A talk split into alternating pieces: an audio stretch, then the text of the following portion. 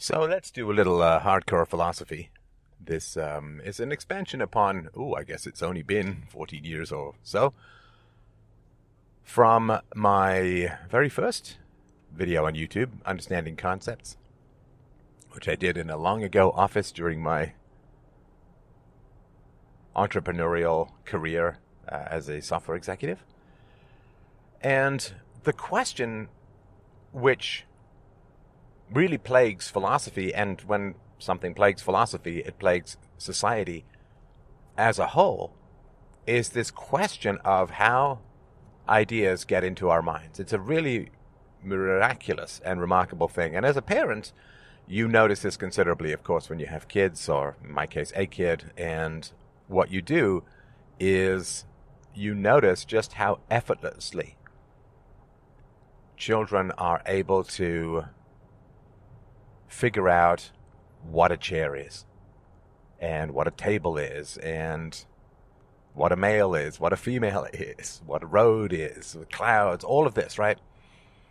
It's truly amazing how little instruction children need in concepts. And the same is also true in language, how little instruction children need in language. I don't and I was I was aware of this at the time when my daughter was very young. I remember her first two syllable word, elbow, elbow. But I remember being struck by how little I needed to teach her the words for things. She just I don't know, it's weird. It's like she picked them up from the ether or, or, or something like that. It's a truly remarkable phenomenon. And since this usually occurs prior to our conscious knowledge. It is uh, really quite something to see it happen because we don't usually remember this process ourselves, but we see this process cooking along in uh, in others, in in kids. And uh, so, I mean, when I worked in a daycare, the kids were older and usually had their language down to some degree. But yeah, seeing it happen in your own kids is a really amazing thing. Now, my daughter, you know, she'll chew through she'll chew through a novel in a day and a half, and uh, she does occasionally ask what words mean. But you you pick up so much from context, and and words get this interesting visceral flavor as well, which is really neat. And you you can see this.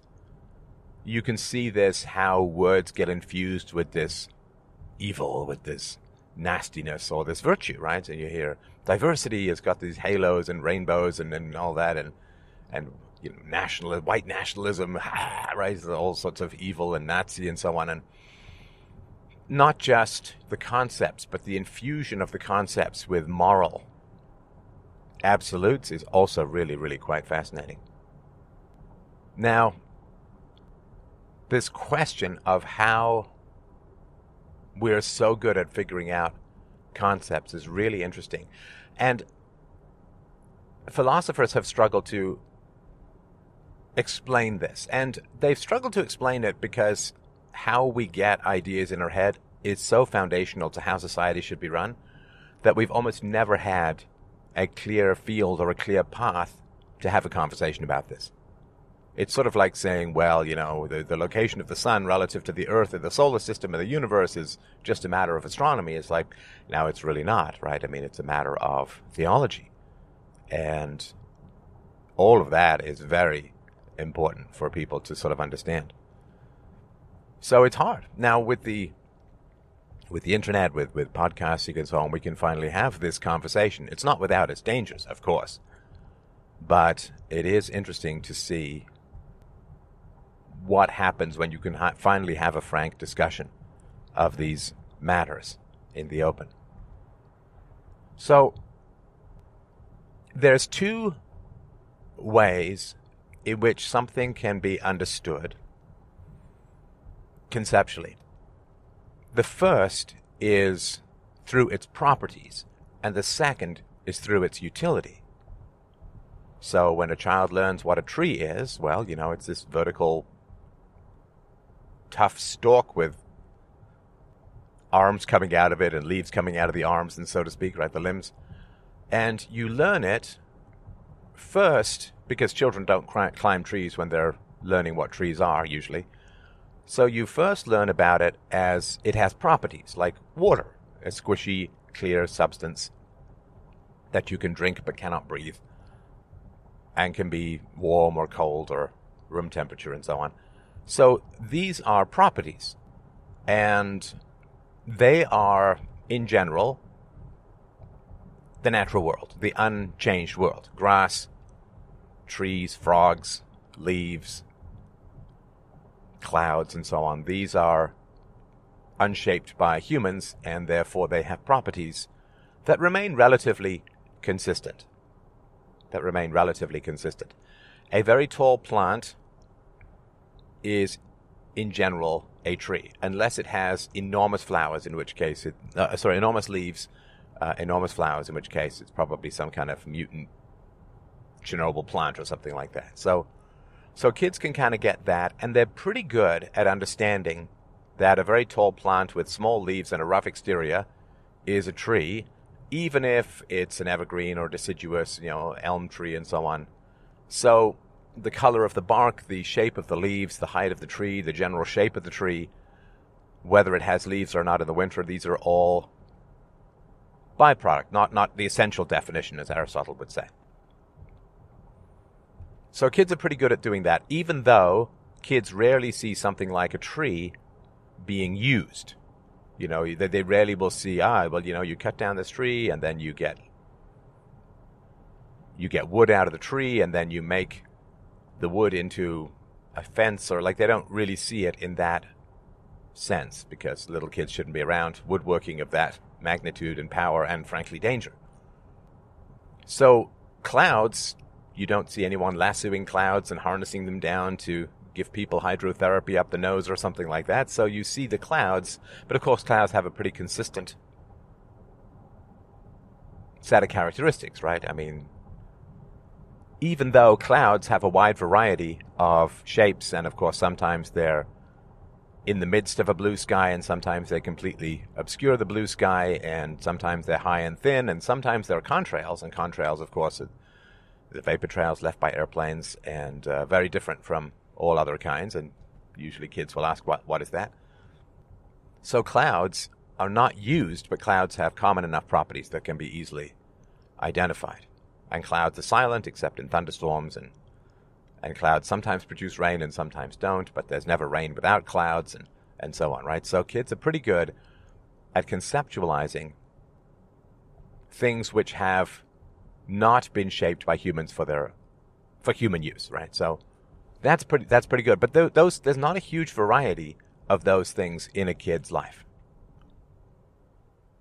I mean, there's some trees around, there's some grass, there's some ground, there's some water, maybe if there's a stream or pond nearby, there's all these kinds of things. But kids are not widely exposed to a huge variety of natural things, particularly, you know, if they're born in the winter in colder climates, they're indoors a lot. And so, but, you know, even when they get outdoors, and I'm sort of talking about northern, no more northerly climates where there's not such a mass of animals and, and a wide variety of plants and so on. It's some, right? So they'll go to a petting zoo and they'll see animals, but those animals have been domesticated for human use. They're usually not in the presence of wild animals uh, outside of like frogs and, and other harmless creatures, but uh, it's not a huge amount of variety that they're exposed to. And, you know, they get stuff in picture books, and picture books really help so they know when they go to the zoo what a tiger is if they've read Winnie the Pooh or whatever. So, the things which are natural in the world, there's not enough, there's not a huge amount of variety, and the properties of the things that they see are constant enough that it's pretty easy to figure out that the puffy thing in the sky that doesn't fall down and seems quite large is a cloud. And the giant plant with the rough exterior and the small leaves is a tree. And they'll know a couple of animals, right? Cats, maybe some rabbits, hamsters, whatever might be in the household. And human beings, of course. So they do get concepts pretty easily because the natural world is stable and the I mean, it's why there's a. It's why we. It's why we can classify everything, right? It's like, well, we know the difference between a frog and a toad, right?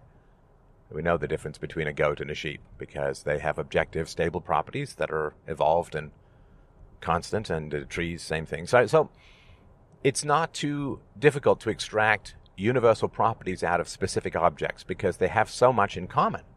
You know, trees don't walk.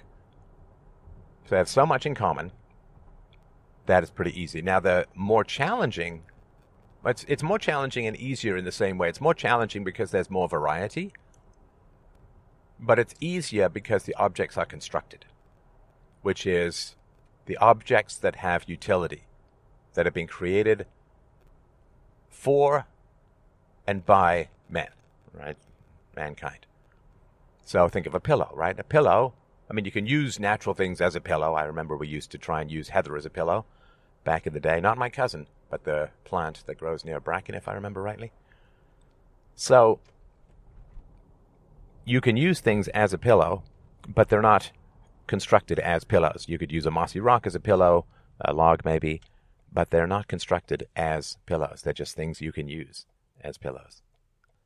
So, a pillow is, you know, a soft object wrapped in cloth designed to cushion your, your back, usually, or your head or your butt against a harder surface, right? So these things do not, they're not just occurring naturally,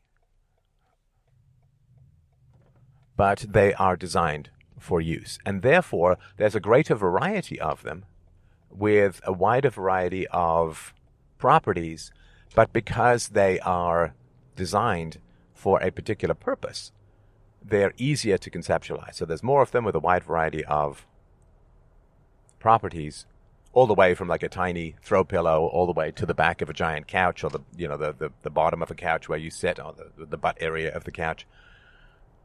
I would imagine that um, I guess you could say like all the way from a giant fruit bowl down to a the smallest bowl that you could you could imagine, which you might use for a couple of ounces of sugar or something like that. Well, they're all bowls, although they will shift in size by you know a factor of five or ten. Right, same thing is true of throw pillows versus the pillows on a couch. Uh, there's a size factor between five and ten, but you don't see that out in the world, right? You don't generally see a tree that's 10 times the size of the trees next to it, right? The, the, the, the, scope and size is not the same in the natural world as it is for the designed world, right? So you can have a, a, tiny little chair. I remember putting together a little chair, and art table with my daughter many years ago, and you can have a tiny chair that, you know, barely comes up to your shins, including the back. And then you can have a giant lazy boy, right? Chair, not father, although the two are often quite closely related. And um, out in cottage country, you can sometimes see these giant Muskoka chairs sort of put there for decoration. It's still recognizable as a chair, even though it's like a hundred times larger. And so the size doesn't usually change. What are the size of cats? Well, you know, you, I mean, outside of kittens, right? You can say those are the babies and adults, right? But uh, cats are generally similar sizes, you know, within 10 to 20 to 30 percent. You got the same size. Dogs, of course, a lot more variety for sure, but generally kids aren't exposed to that wide variety of dogs unless maybe you go to a dog park or something like that. So, with human made things, you can have toys as well, right? You don't usually have toy clouds, right? I mean, but but you will have in your dollhouse, you will have a tiny chair and you will have a tiny table and uh, you know tiny little dressers and all this kind of stuff, right? Tiny curtains on the tiny windows, little boxes on the hillside, little boxes full of ticky tacky. And these are all recognizable, although they differ in size in general a lot more than things in the natural world. Ah, it just popped into my mind though that clouds, of course, will differ enormously in size. You can have tiny little scraps of clouds, and then you can have the entire sky covered with clouds. But clouds themselves, of course, are not discrete. Right? A cloud is a gathering of water vapor, but you could walk right through it and you could jam it into another cloud if you, you know, if the winds happen to go that way. So it's not a discrete entity. That's more of a, you know, diaphanous kind of conceptual entity. It looks somewhat discrete, but it's constantly changing and then it blends into others and then it goes and then it's covered by other clouds and it's like the next day it's all different. So, as far as the things that are tangible and constant, they don't grow, obviously, uh, in, in any visible way, usually, and they also don't shift in size in the way that, or they don't have a variety of sizes in the way that man made things are. So, you can go all the way from a doll's chair, which can be, you know, the size of your little finger, all the way up to a Muskoka chair that is probably a thousand or two thousand times larger and it's still recognizable as a chair.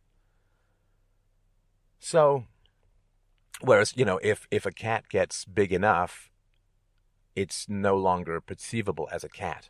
And so it's usually not, I, I th- my, when my daughter went to zoos and she would see something like a lynx, she didn't say a kitty, right? She'd say that's some kind of cat or that's a very big cat or that's, you know, so she recognized that there was something different, even though a lynx is what, two to three times the size of a house cat and so on, right? It's how it's how kids know the difference between like a dog and a horse, right? I mean, you can get a big dog, but you won't get a dog as big as a horse. So, although there's usually greater variety in man-made objects, from dolls' chairs all the way up to giant like lazy boys and so on, because these things are created for utility right? And, and, and the doll's furniture is also created for utility. It's just that the utility is for the doll, not for the human. Or, or you could say, in a larger context, the utility of doll's furniture is to facilitate the play of a child with the doll by proportioning the furniture to the size of the doll. So it is fashioned with a purpose.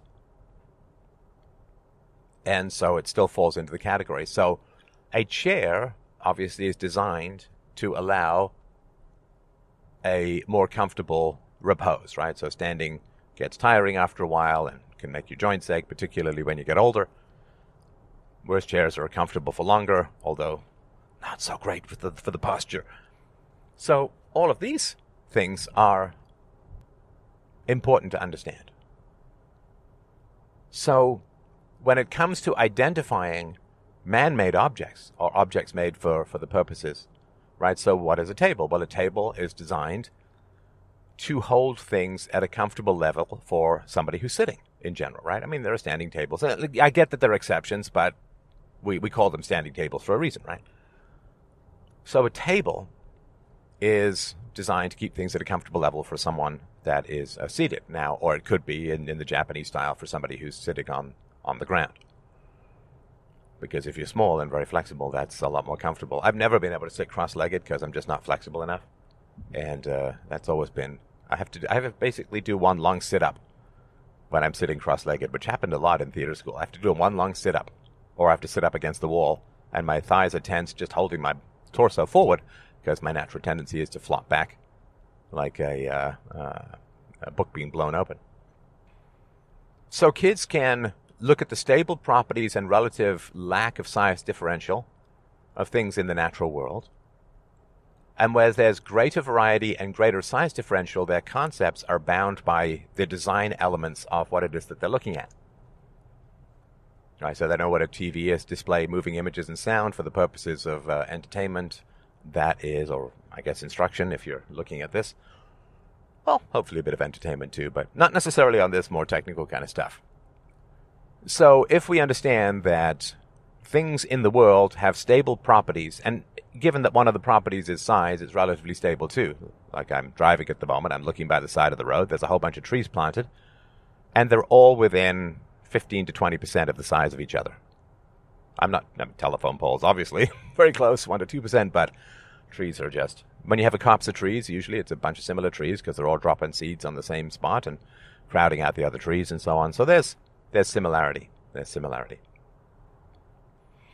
So kids understand a phone, right? Even though phones will have different shapes and sizes, right? I mean, there may be still the old rotary dial. I guess not those anymore, right? Pretty gone. Push button phones.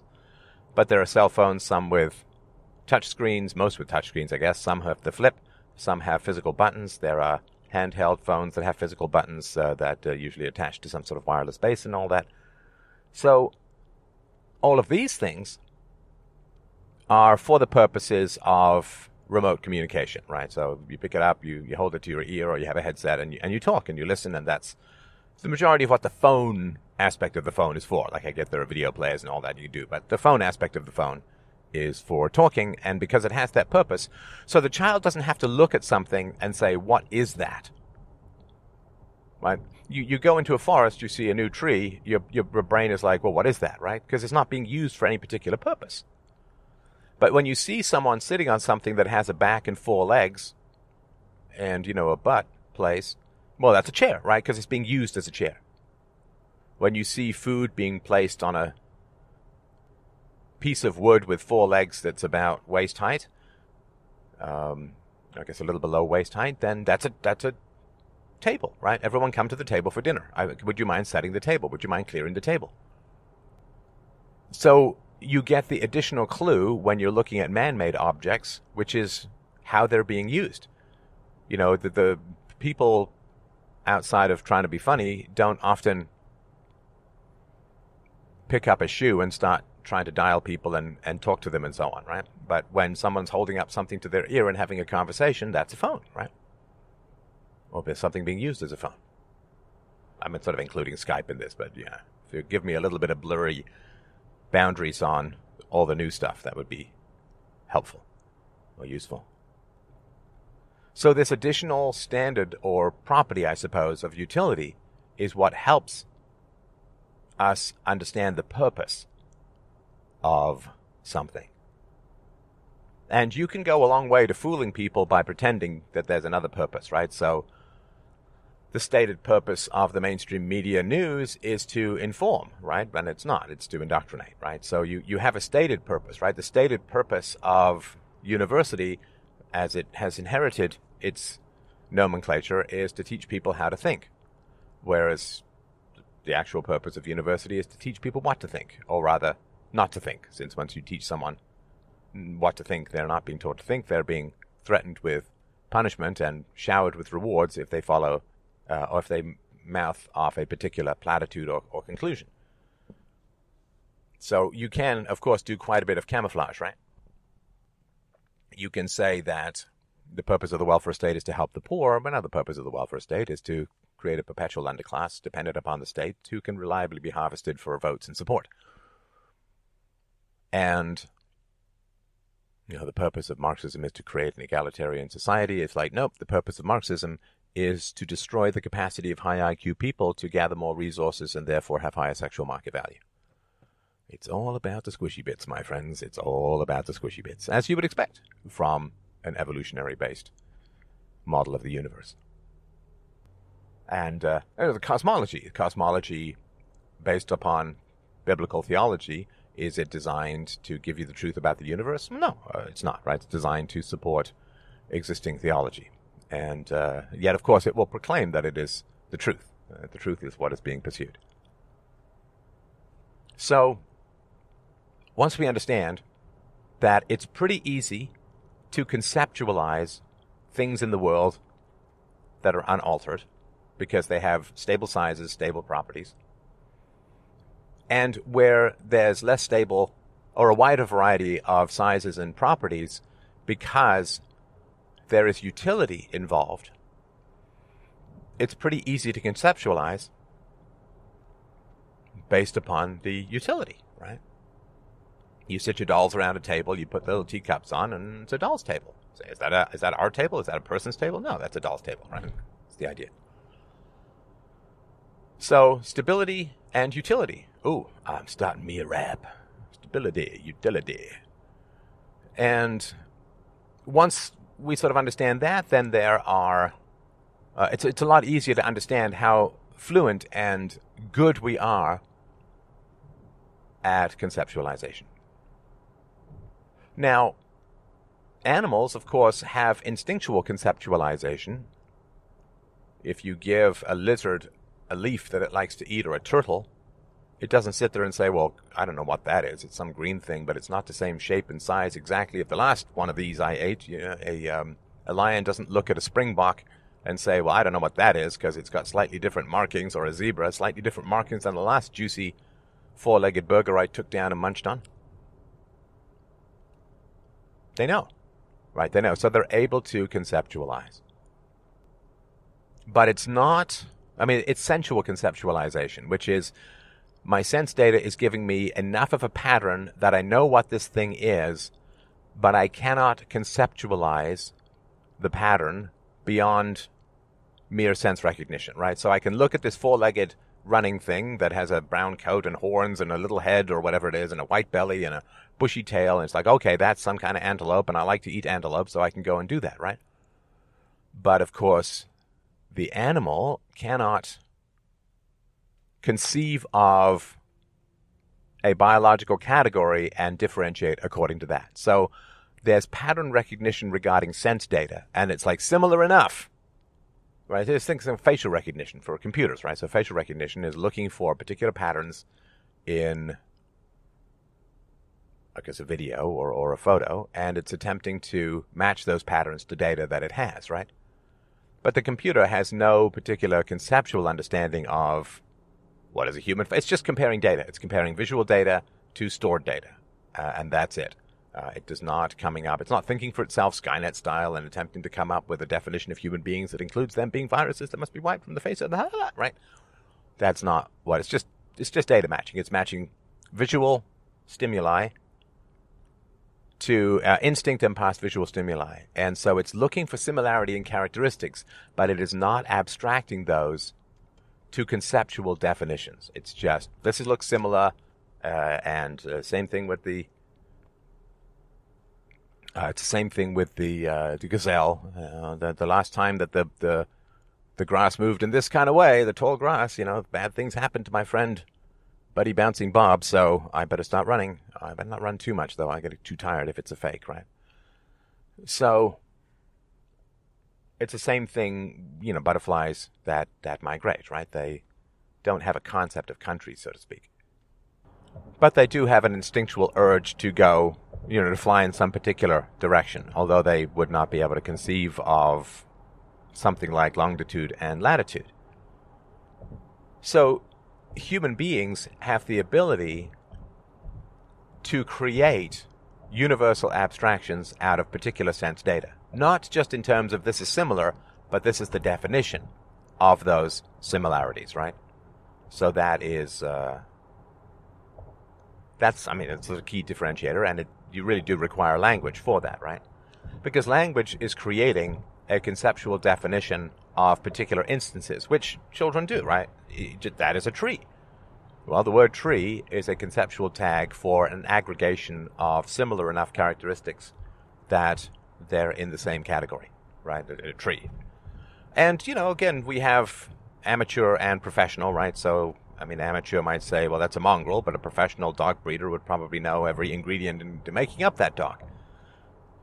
So there's different levels of degree, but nobody sits there and says that a St. Bernard's is exactly the same as a Chihuahua, or even approximately the same in terms of in the species of dogs. So once we understand that, then we are a long way towards resolving the biggest issue in concept formation, which is, well, I guess there's two, right?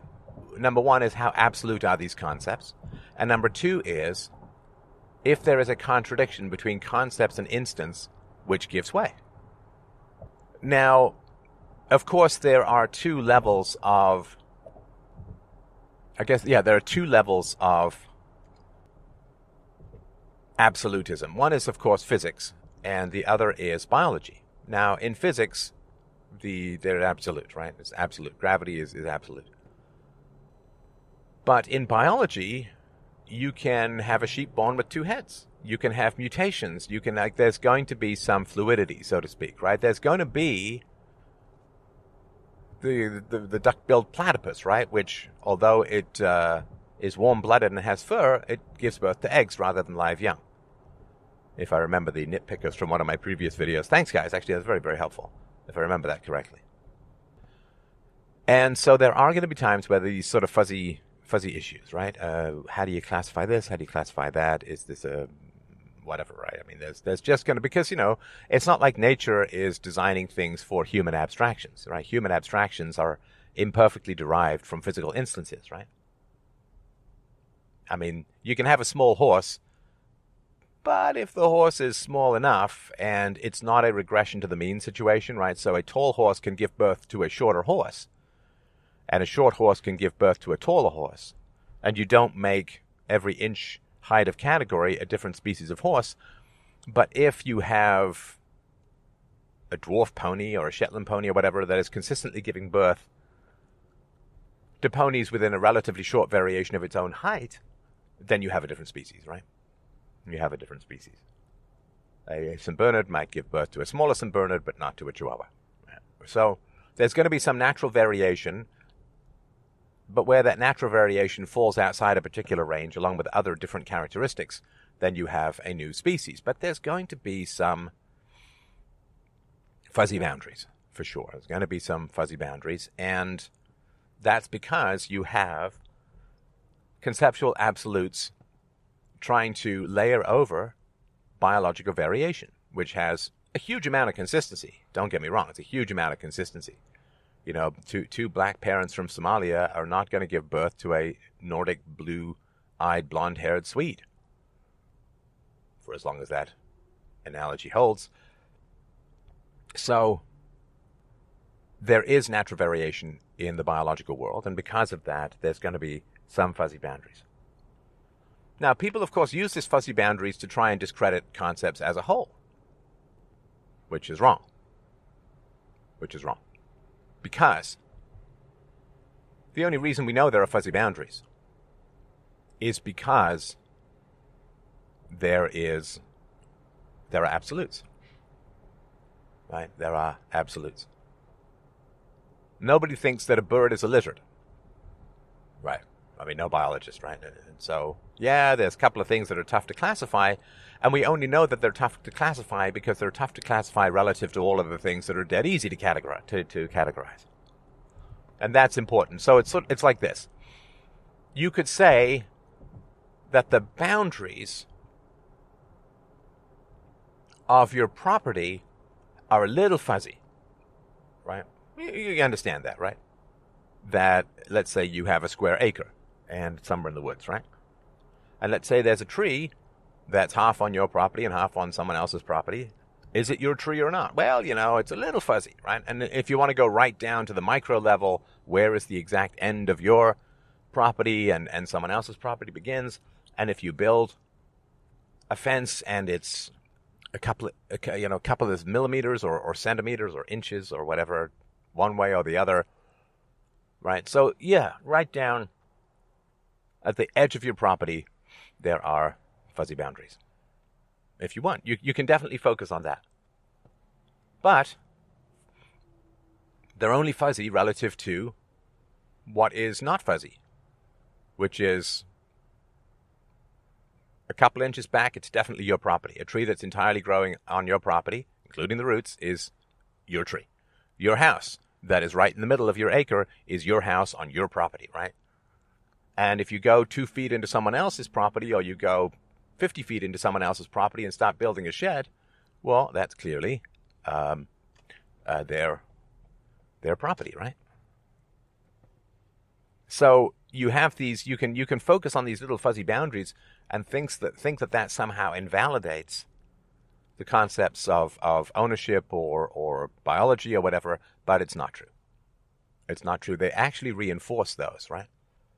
So there's my property, there's a little bit of fuzzy edginess, which actually doesn't matter in the real world. Like 999 times out of a thousand or 9,999 times, you get it, right? Like almost every single time, it doesn't matter. Like if your neighbor builds a fence and you say, oh my goodness, it's one inch on my property. I mean, it may rankle you if you're anal and can't stand having maps folded up in front of you the wrong way but it doesn't really matter in any practical sense. What are you going to do with that inch, right? Uh, uh, if it's six feet over or whatever, then you know you got a problem because you can do something with that six feet. But there's no practical consequences of the fuzzy boundaries property disputes. Most times, again, you know there are exceptions your neighbor grows a tree and it hangs over and shades where you want to have sunlight or something like that. Yeah, there are times where these fuzzy boundary issues are important, but they're extraordinarily rare.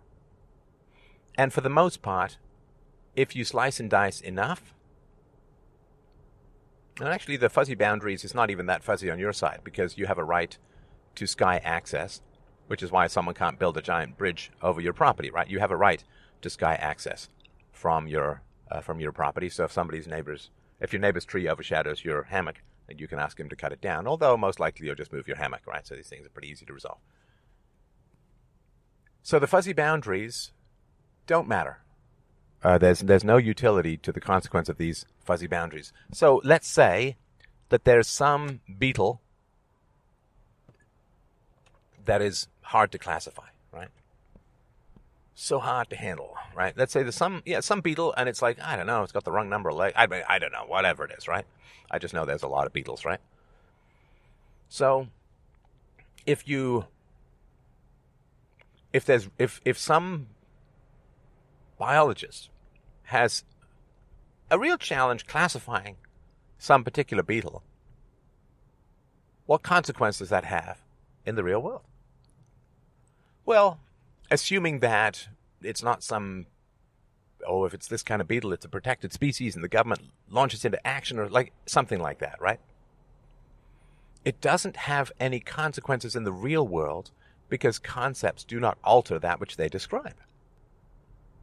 My concepts do not alter that which they describe. You can call a tree a fridge, it doesn't shift one atom in the tree. It doesn't alter that which exists. And where utility is absent, fuzzy boundaries are irrelevant. They're not unimportant. They're irrelevant, right? Insofar as if some beetle is tough to classify. I mean, does it really matter to you that the duck-billed platypus gives birth to eggs rather than live young, even though it has hair and is warm-blooded and I don't know suckles its young or whatever? It doesn't really matter. How does it really matter? How does it really matter? And certainly the fact that it's tough to classify does not alter anything in reality metaphysically, right? You could say, well, the law and this, that, but in terms of the actual atoms and physical reality and so on. It doesn't matter, right? If I mistakenly class a lizard as a mammal, I don't magically cause it to grow hair and become warm-blooded and give birth to live young and suckle. It doesn't, it doesn't, doesn't magically sprout nipples on its belly. You, you understand, right? All of this kind of stuff. So the fuzzy boundaries, look at a country, right? So let's, I mean, Australia, right? Australia, giant continent. It's an island. Look at Australia. Okay, don't look directly at Australia because you'll get sunburn on your eyeballs, but and some giant spider will sting you. And right, but if you look at Australia, say, ah, Australia, it's a continent, and there's ocean around it. It's like, okay, what's the square kilometers of Australia and whatever it is, right? Yes, but you see, there are waves lapping on the shore, and is Australia the size of when it's low tide or high tide? Is Australia the size of when the waves are coming in or the waves are going out? And and you could really get down to each grain of sand. Is it wet? Is it dry? How far? Like you understand? You could get to the fuzzy boundaries of Australia. And you could. Well, did you do you then say because there are fuzzy boundaries around Australia? Sorry, I forgot to pronounce that correctly. Australia is correctly pr- pronounced as ah, something bit me. Oh wait, no, it was Antifa. So you can go neurotic about the fuzzy boundaries of Australia, but so what?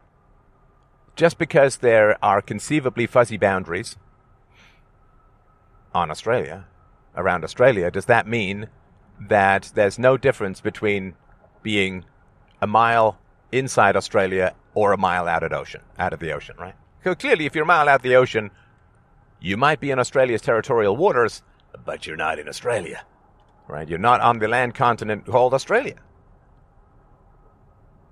Whereas if you're a mile in Australia and you're standing there, you are in Australia. You are standing in Australia, right? We get all that, right? We understand. We understand, right? So the fuzzy boundaries are interesting and they're not, you know, they're worth exploring and, and they're kind of fun stuff to while away a little bit of time on, or if it's your job and, you know, that's what um, oils your gears mentally, you know, good for you. I'm, I'm glad that there are people who fuss over these classifications. I think they're interesting. So, you know, the fuzzies are great, but we only know they're fuzzies relative to the absolutes, and they generally have no practical consequence when it comes to uh, things in the real world, right? No practical consequence at all. So, all of that is, you know, sorry, this is kind of like my bookmark while my brain, I'm waiting for my brain to cough up the next bit of the uh, of of this chat. Well, this is very important to understand. All right, so I'm sorry, I'm I won't cut them out because it's too much too much work, and I don't think it really matters. Hey, look, it's a fuzzy boundary between two topics. It doesn't really matter. Has no practical import. Oh, look, now it's not a fuzzy topic between two topics because the fuzzy topicness is the topic itself. The fuzz between the anyway. You understand? Now I'm just starting to talk about my belly lint intellectually. So fuzzy boundaries are a direct affirmation of absolutes. And using fuzzy boundaries to disrupt absolutes is basically saying that everything is a fuzzy boundary, which is incorrect. You know, you have a you have a, a fence between you and your neighbor's property, and that fence is two inches thick. Well, where in the middle of that fence does your property end? And it doesn't matter. You got a fence, your side, their side. Assuming it's accurate enough, it's fine, right? Because in physics, there's really not well, you know, even in physics, there is such a thing as accurate enough. And absolutism versus accurate enough is tough for some people, right? I don't know if it's some sort of toilet trained at gunpoint anal retentive thing or something, but this accurate enough is, you know, I, have said this before, just very, very briefly, right? So if you're navigating, Newtonian physics is fine. If you're navigating continent to continent, if you're trying to send a probe to, to Jupiter, well, you're going to need Einsteinian physics, right? the difference between Newtonian and Einsteinian physics when you're sailing a boat from Lisbon to New York is, you know, what a couple of millimeters, but you know, you you miss as good as a mile, or I guess as good as a ten thousand miles if you're trying to use Newtonian physics to send a probe to Jupiter. So there's good enough, right? There's there's good enough, and that's if you recognize that concepts. What are they there for? What are concepts there for? Are they there to perfectly, absolutely, under all situations and all circumstances, exactly describe reality? No. Absolutely not. Not in any way, shape, or form are they there for that. And we know that because of evolution. We know that because of evolution. Evolution would not pour the massive amount of resources as it poured into developing the human brain. It would not do that. At all if there was not immediate survival utility in our development of concepts. It wouldn't do it. It just wouldn't bother. As I said before, you know, like it's a couple of percent of our body mass, but it's like a quarter to a third of our energy. The, the human brain is very expensive. And so the human brain, which is our processing of concepts and development of concepts organ, the concepts must serve human survivability in some manner. It's worth having babies that can't walk for the first year in return for being able to build shelter to protect us from wolves. Right? Because we don't just like r selected have just as many babies as humanly possible and then just let the wolves eat a bunch of them but we sort of pair bond, we invest in our own kids. You know, certainly the K selected of the K selected humans. Sorry, the K selected of the humans are the most K selected on the planet. Sorry, this is if this doesn't mean anything, you've got to check out my presentation called Gene Wars, G E N E Wars, available on the tube of Eunice. And so the purpose of concepts is utility. It is not absolute accuracy. Which is why when I sort of talk about all oh, the fuzzy boundaries and it's like I don't care, because when you're resolving your, you know, if you're, you're figuring out where to build your fence with your neighbor, atomic certainty is not necessary, and you, you'll never be able to achieve it anyway. You know, it, every time a raindrop hits the fence, it moves it slightly. Come on, right? But the purpose, what, what is the purpose of the fence? The purpose of the fence is to give you certainty about where to invest your labor to make sure that when you build something, it's yours. And of course, to reduce conflict with your neighbor, right? The old good fences make good neighbors, right? Reduce conflict with your neighbor. That's the purpose of the fence. So if the purpose of the fence is it gives you certainty on your property and reduces conflicts with your neighbors because you both agree where the fence is and right, that's just how it works. So the question is not what is the atomic certainty, exact location and perpetuity absolutely of the fence. It is does it give you certainty on your property and reduce conflicts with your neighbors? And the answer to that is yes. The answer to that is yes if you look at a wedding ring on the hand of someone, it's there designed to say she's off the market, he's off the market, so don't hit on her or him. Right. And if it achieves that goal, great. You know, and now again, sometimes it won't. Sometimes it's a turn on for people. They're home wreckers. They want to destroy things. Sometimes guys put it on for whatever reason to pretend. Like, who knows, right? You can take off the wedding ring. I, I understand all that. But the reason that it's it's a form of property marking, right? I mean, the, the wedding ring is like a fence around the genitals and pair bonding of your partner, right? Owned and operated by dot dot dot husband slash wife. And yes, it's mutual. In case you're listening to this and oh, it's women and property. So, when you understand that these things are designed for utility. But that's really important. So once we have understood the concept formation, we've understood the relative nature of absolutism versus the fuzzy boundaries. Now, of course, we have really the only remaining big challenge is this, which is how should we resolve conflicts between concepts and instances? And the answer to that is since concepts are imperfectly derived from instances. In other words, the imperfection is in the concept, not in the instance. The, the imperfection cannot reside in the instance because the instance is objective, external to consciousness, empirical, factual, physical, whereas the concept is an imperfect shadow cast by the instance. So I can say that the concept tree should also include a bird. And that is an error. I can't reasonably go looking around the world looking for a tree that flies or a bird that, that is made of wood that flies and is a bird that's alive and like it, it's incorrect. So you, you always need to know how to resolve disagreements. Philosophy fundamentally is, is about how to resolve disagreements, right? To know what is true and, and what is false and to know how to resolve disagreements.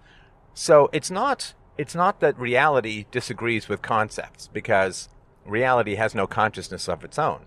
It's basically that human beings disagree with their conceptual definitions, right? Right, so some people say, oh, there's such a thing as a social contract, and that means that you have to obey the government, and they take the Socratic argument that you've lived under the protection of the laws, and if the laws act unjustly against you, blah de blah de blah, you've got to just suck it up, deal with it, and drink your hemlock, right? And how do we resolve these disagreements? Well, I mean, the way that you resolve the disagreement regarding the social contract is you say, so all human beings have the capacity to create social contracts. So if some human being creates a social contract that says, uh, well, Steph, you have to um, obey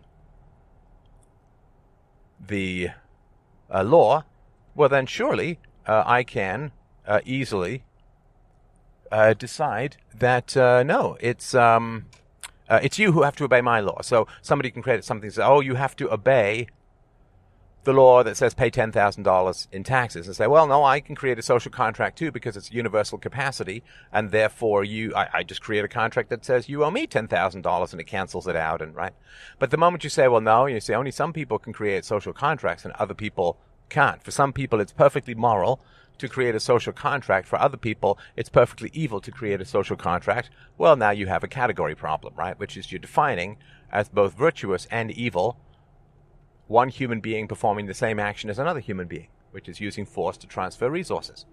Right? So it, it, these things are not, they're not actually that difficult to solve once you have the correct definitions, right? I mean, like once, once, once you understand how to navigate, it's still tough to get from, from Lisbon to New York. But once you have correct definitions and philosophy, it's very easy to solve these sort of conceptual issues, these disagreements, right?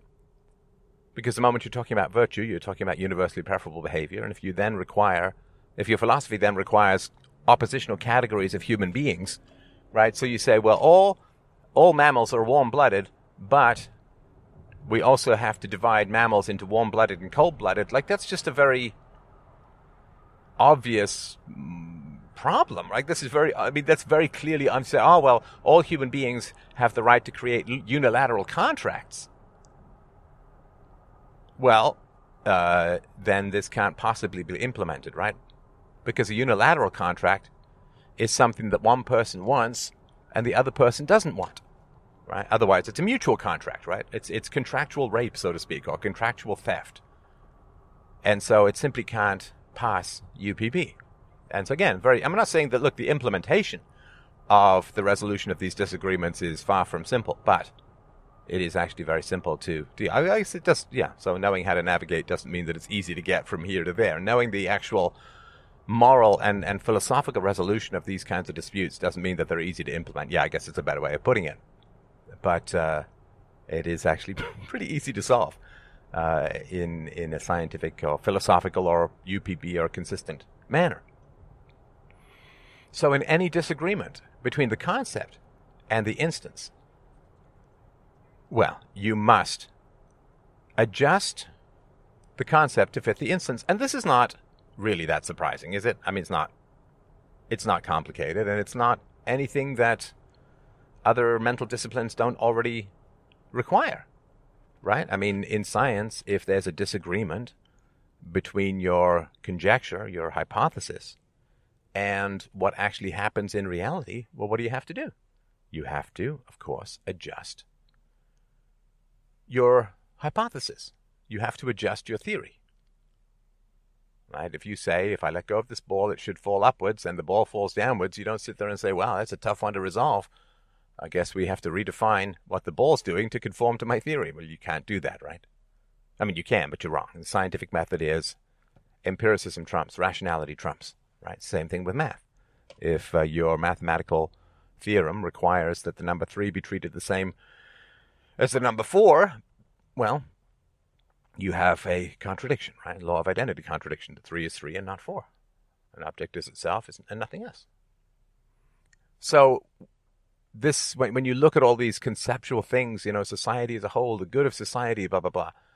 Well, th- that is the idea that the instance should be sacrificed to the concept, right? That the individual should be sacrificed to the concept, the collective of society, or you name it, right?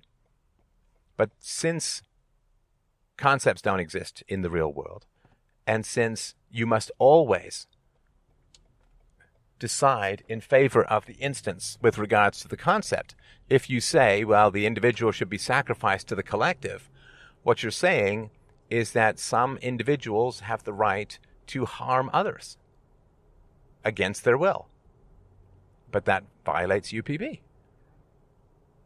So it's easy, uh, in a sense, to to solve these issues conceptually. Again, sort of bringing this into the real world is uh, well, it's a whole other beast, right?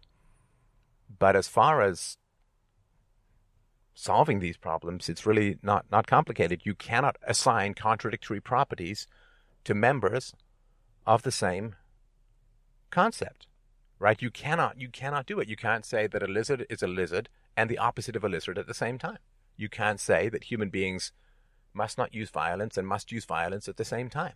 You cannot say that up is down and black is white and the number three is the same as a blue mohawk unicorn. These are statements of insanity, and because they're so widely accepted, well, that's one way we know the world is crazy. So, thanks everyone so much for listening. Please don't forget to help out the show. We are, um, I would say, we're on YouTube in particular. I don't know if we can say suppressed, but uh, you're not really showing up. We're not really showing up in the recommended videos, which is where a good deal of traffic came from. So, given that, you know, I'm going to just have to rely on you. And I hope that you care enough about philosophy and, and this show to like, share, subscribe, all that kind of stuff that goes on on YouTube that can be enormously helpful and is actually kind of necessary for uh, these things to to to work, to survive, to flourish, and so on. So if you could help out, uh, I would really, really, really appreciate it. And so you can, of course, subscribe uh, at YouTube. You can do all other sorts of uh, wonderful things.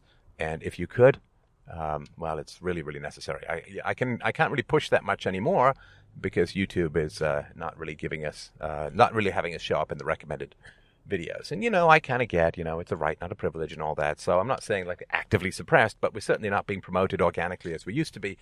And so if you could uh, help out, uh, I would just enormously, enormously appreciate that. Stefan Molyneux, freedomainradio.com forward slash donate to help out the show financially. Also necessary. Have yourself a wonderful day. Let me know if you like this kind of stuff. I love doing it. And uh, if it helps you out, I'll be happy to do more.